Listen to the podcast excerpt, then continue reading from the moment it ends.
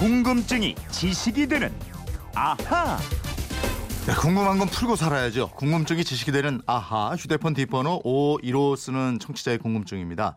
윤수일의 아파트 노래를 들으면서 우리나라의 아파트가 궁금해졌습니다. 지금은 농촌에도 아파트가 올라갈 정도로 많이 지어지는데 국내에서 아파트는 언제 처음 지어졌나요? 아파트에 대해서 알려주세요 하셨습니다. 어, 아파트에 살고 있는 김초롱 아나운서와 이거 한번 풀어보도록 하죠. 어서 오세요. 네, 안녕하세요. 계속 아파트만 살았나요? 저는 어릴 때부터 아파트에 살았어요. 아, 단독주택 마당 있는 집에 산 적은 없군요. 예, 예. 예. 요즘 그런 사람들이 많을 거예요. 그죠? 그러게요. 오히려 좀 서울 외곽으로 나가서 네. 일부러 그런 삶을 선택하는 분들 많더라고요. 저는 아직도 그 마당 있는 집에 살았던 예. 그 추억이 있어요. 좋았는데. 예. 아유, 그러게요. 포도나무가 있어서 포도도 따서 먹고 이랬었는데. 예. 우선 아파트라는 게 어떤 주택을 말하는지 이것부터 좀 확실히 알고 가죠. 아파트 공동주택의 일종이죠. 공동주택은 대지나 복도, 계단, 설비 등의 전부 또는 일부를 공동으로 사용하는 주택인데요. 이 중에서 각 세대의 주택들이 수평으로 연결되고 위아래층으로 집합된 건물, 이걸 아파트라고 합니다. 다른 나라에서도 우리처럼 아파트, 뭐 아파트먼트 이렇게 부릅니까? 음, 이 아파트라는 단어도 쓰고 있긴 한데요. 뜻이 조금 다릅니다. 네. 외국에서는 보통 렌트, 월세를 주는 3, 4층 이상의 다세대 주택을 아파트라고 하고요. 네. 우리 같은 아파트는 콘도미니엄이라고 말해요. 아, 그러면 여러 세대가 많이 모여서 사는 이 예. 아파트는 언제 처음 등장한 거예요? 고대에도 4층, 5층의 건물이 있었거든요. 네. 2000년 전 로마 시대에는 서민에게 임대하기 위해서 만든 인슐라라고 있었는데요. 네. 일종의 주상 복합 건물입니다. 이 건물을 아파트의 기원으로 보고 있고요. 지금 보는 형태의 아파트는 산업, 산업혁명 이후 노동자의 주거 공간을 마련하면서 시작이 됐고요. 특히 제2차 세계대전 이후 세계적으로 도시의 인구가 집중하고 도시화하는 추세에 따라서 이 아파트 형태의 공동주택이 많이 지어지고 있습니다. 네. 이런 아파트가 우리나라에 첫 선을 보인 거. 예, 그게 언제예요? 그게요. 약 80년 전입니다. 음. 그 1932년 서울 충정로에 5층짜리 유림 아파트가 최초였고요. 아, 이건 일제 강점기네요. 예, 그렇습니다. 예. 그 후로 조선 총독부에 의해서 해화동의 4층 목조 아파트, 네. 서대문의 풍전 아파트, 어. 적선동의 내자 아파트 등이 세워졌습니다. 네. 또 해방 이후에는 1957년 서울 성북구 고려대 근처 종암동에서 음. 종암 아파트가 가장 먼저 지어진 것을 시작이 되고요. 네. 이 1958년 중구 주교동 중앙 아파트 있고요. 음, 음. 1961년에 마포구 마포 아파트가 근대식 아파트로 세워졌습니다. 마포 아파트요? 예. 그 마포 전차 종점에 세워진 아파트. 예, 그렇습니다. 예. 이 당시만 해도 변두리였는데 이 마포동에 대한주택공사가 지은 아파트고요. 처음에는 중산층 이상 시민들이 들어와 살 수 있도록 10층 정도의 고층으로 지으려고 했는데 네. 이 미국 원조 기관의 반대로 6층짜리 6동 350가구로 낮아졌습니다. 어. 당시 이 아파트에 관심을 가진 시민들의 가장 큰 고민이 이거였대요. 아니 그럼 대체 김장떡을 어디에 묻으라는 거예요? 아, 그때만 해도 정말 김장떡 땅에 묻던 시절이니까. 그럼요. 김장해서 이걸 어디다 묻어, 그죠? 예.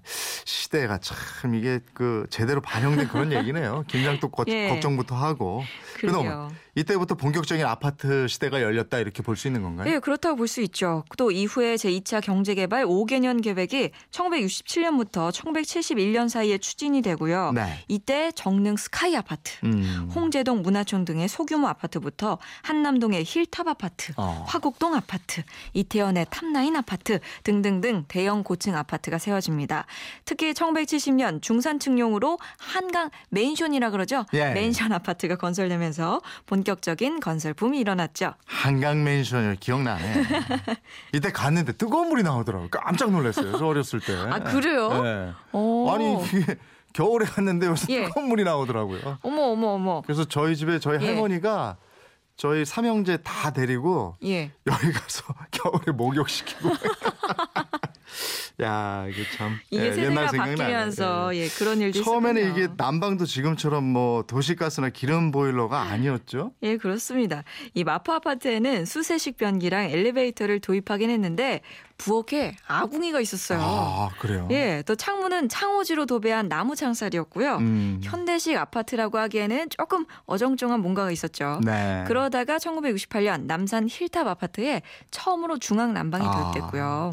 또 1970년대 여의도 시범 아파트에 주차장이랑 공원, 유치원이 갖춰집니다. 예. 또 75년 들어서는 건설사 이름을 딴 아파트가 등장하기 시작하죠. 아, 이게 저 여의도에 아파트 들어선 다음에 거기 에 예. 엘리베이터라는 거 한번 타보려고 해보려고 거기 가가지고 엘리베이터 올라갔다 내려갔다 그거 많이 했어요. 애들은 요거 번호번호로 다 아, 눌러보는 너무 그게 재밌고 있었죠. 신기했어요. 예. 지금은 건설사 이름 들어가거나 브랜드가 다 있잖아요. 예. 그때는 그런 게 아니었어요. 그렇죠. 또 예. 1986년 아시아 선수촌하고요. 88년에 올림픽 선수촌 아파트가 생겨요. 예. 이 아파트들이 이 필로티를 활용해서 1층 정원이 나왔고요. 음. 또 98년 외환 위기 이후에 미분양 사태가 잇따르게 됐는데 네. 이때부터 건설사들이 다양한 설계를 반영해서 차별화된 아파트를 내놓기 시작합니다. 음. 그래서 오늘날까지 이루고 있어요. 그러고 보면 뭐, 뭐, 고급, 뭐, 좋은 아파트, 뭐 이런 개념도 있었습니다만 예. 처음부터 아파트가 뭐 그렇게 고급 주택 개념 은 아니었던 거죠. 그렇죠. 1960년대만 해도 이 아파트는 서민이 사는 공간이라 인식이 강했습니다. 네. 정부나 서울시도 골경만 지어놓고 내부 공사는 입주자가 알아서 하라는 식이었고요. 어. 당시 가장 큰 골칫거리가 주거 문제 해결을 위해 것, 위해서였거든요. 예, 예. 그래서 시민 아파트를 마구 세웠는데 이 1969년 한 해에만 서울에 406개의 동이 아파트가 건설이 됐다고 아, 합니다. 근데 그때 너무 빨리 짓다가 무너지기도 하고 이랬던 거 아니에요? 아유, 그렇죠. 부실 아파트 대명사죠. 와우 아파트. 예. 1970년입니다. 이 서울 마포구 창전동에 짓던 와우 지구 시민 아파트 5층짜리 건물 한 채가 주저앉아 버렸는데요. 네네. 이 사고로 입주자랑 노동자 70명 중에서 33명이 숨지고 39명이 중경상을 입었습니다. 예. 당시 서울시의 불도저식 개발과 낮은 공사비 책정, 기초공사 허술, 위험 신고 묵살 이런 등등등이 빚은 참사였다고 기록하고 있고요. 음. 이 아파트를 짓는데 걸린 기간이 딱 3개월이었대요. 야, 너무했네. 석 달 만에 아파트 한 채를 지어요. 예, 이건 정말 그야말로 예고된 참사였네요. 그러게요. 음. 그 영향이 있어서 이후에 짓는 아파트는 좀 튼튼해졌습니다. 예. 서울시가 와우 아파트 붕괴 불명예를 씻기 위해서 여의도 시범단지를 지을 때는 내노라 하는 건축 인사들을 참여시켰고요. 아. 그 덕인지 준공한 지 40년이 지난 여의도 시범 아파트 노후가 그렇게 심하지는 않다고 아, 합니다. 그러게 지금 지나가다 봐도 뭐 쌩쌩하던데. 그러게요. 네. 또 1980년대 아파트 붐이 강남 압구정동 현대 아파트에서 시작됐다고 네. 하는데요. 이 현대 아파트 중 일부가 정치인과 언론인에게 특혜 분양이 돼서 사회적으로 큰 반향도 일으켰고요. 맞아요, 맞아요. 또 당시로서는 천문학적인 4천에서 5천만 원이 웃돈으로 붙어서 아유. 투기의 대명사 이런 오명도 안게 됐죠. 예, 이거 쭉 정리하다 보니까 진짜 저 진짜 높이 솟아오른 아파트에 빛과 그림자가 동시에 드리워진 것 같은. 아우 그죠? 그러네요. 또 이 아파트의 미래가 어떻게 변화할까 이런 예. 궁금증도 있고요. 오일호님 궁금증 풀리셨습니까? 저희가 준비한 선물 보내드리도록 하겠습니다. 이렇게 궁금증 호기심 생길 때 어떻게 하면 돼요? 예, 그건 이렇습니다. 인터넷 게시판 MBC 미니 휴대폰 문자 샵 8001번으로 문자 보내주십시오. 짧은 문자 50원, 긴 문자 100원의 이용료가 있습니다.